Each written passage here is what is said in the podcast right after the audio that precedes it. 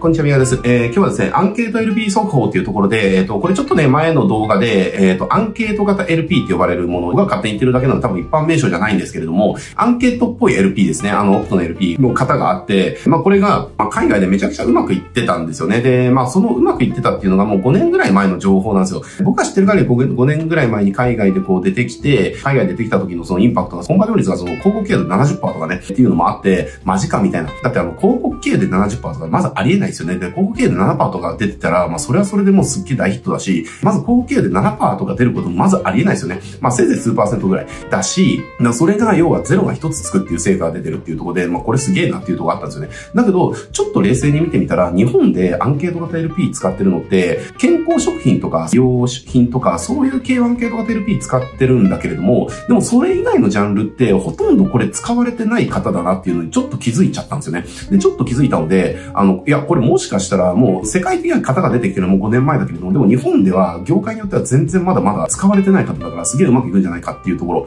があって、えー、ちょっとテストしてみるよみたいな動画をちょっと出しました。で、これ早速ねテストしてって、とちょっと初動の数字が出てきたので、まぁ、あ、ちょっとね、それの速報という感じでちょっとシェアしようかなというふうに思ってます。で、初動のね、シーピー は今せんごひゃくえんぐらいで、えー、初動としてはすごくね、あの、悪くない数字出てるかなというふうに思います。まあ、うちの全体のその大体の、えっと、シーピーエー が、まあ、大体せんごひゃくえんぜん後ぐらいなので、えー、まあ、最初ってやっぱりね、その、ちょっと高めで出ますよね、シーピーエー って。まあ、さんぜんごひゃくえんからごせんえんぐらい出て、まあ、そういう感じでしながら、あの、にせんえんとか、で、うまくいけば何百円台とかっていうところまで下がってくるみたいな感じで、でもこれは初動でせんごひゃくえんみたいなところ出たので、で、これまだあの、エーアイ のその、機械学習期間中なんですよね。だからこれ機械学習がちゃんと終わって、その、オーディエンスのその、セグメントの精度とかが上がってくると、まあ、多分もっと数字良くなるんじゃないかなっていう、えー、これまでの経験上多分あの何百円台まで数字は下がってくるんじゃないかなっていうふうな見通しは立ってるっていうことで、これはもしかしたらっていうところでめちゃくちゃうまくいってるっていうところですね。これね、あのー、まあ、アンケート型 エルピー がどんなものなのかっていうのは、うちが今リリースしてるやつの エルピー を、えっと、この動画の概要欄にね、リンク貼っときますので、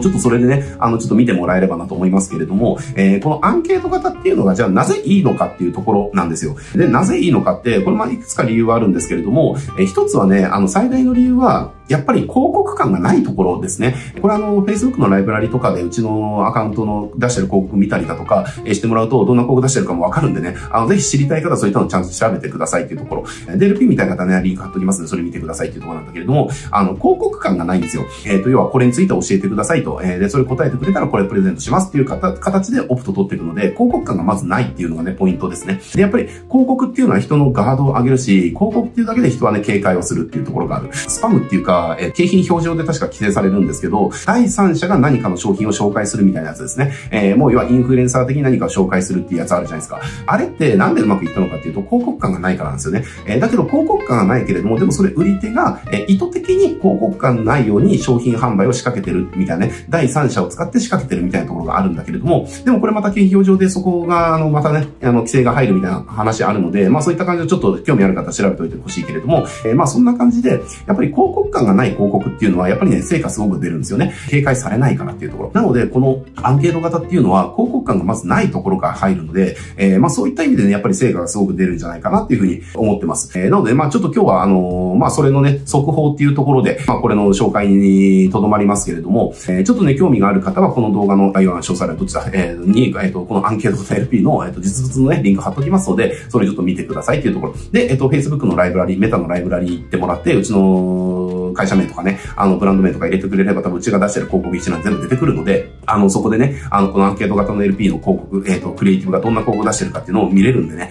えー、ぜひちょっとそういうところで、えー、ちょっとチェックしていただいて、えー、あ、こういう感じかっていうところで、ちょっとピンときた方はね、ぜひ真似してってもらいたいなって思いますね。うちは初動はめちゃくちゃいい数字出てて、で、多分おそらく経験的にここから Facebook の広告の、えー、機械学習が進んでいくと、さらにね、シーピー は下がっていくんじゃないかなっていうふうに予測はしてますんで、ちょっとこれはもしかしたら、えー、かなり大ヒットになる予感がしてますよっていうところでね、えー、今日はちょっとこれのシェアということで終わっていきたいなというふうに思います。えー、ぜひね、リンク貼ってありますんでね、実はちょっとご覧になってみてください。はい、では今日はこれで終わります。ご視聴ありがとうございます。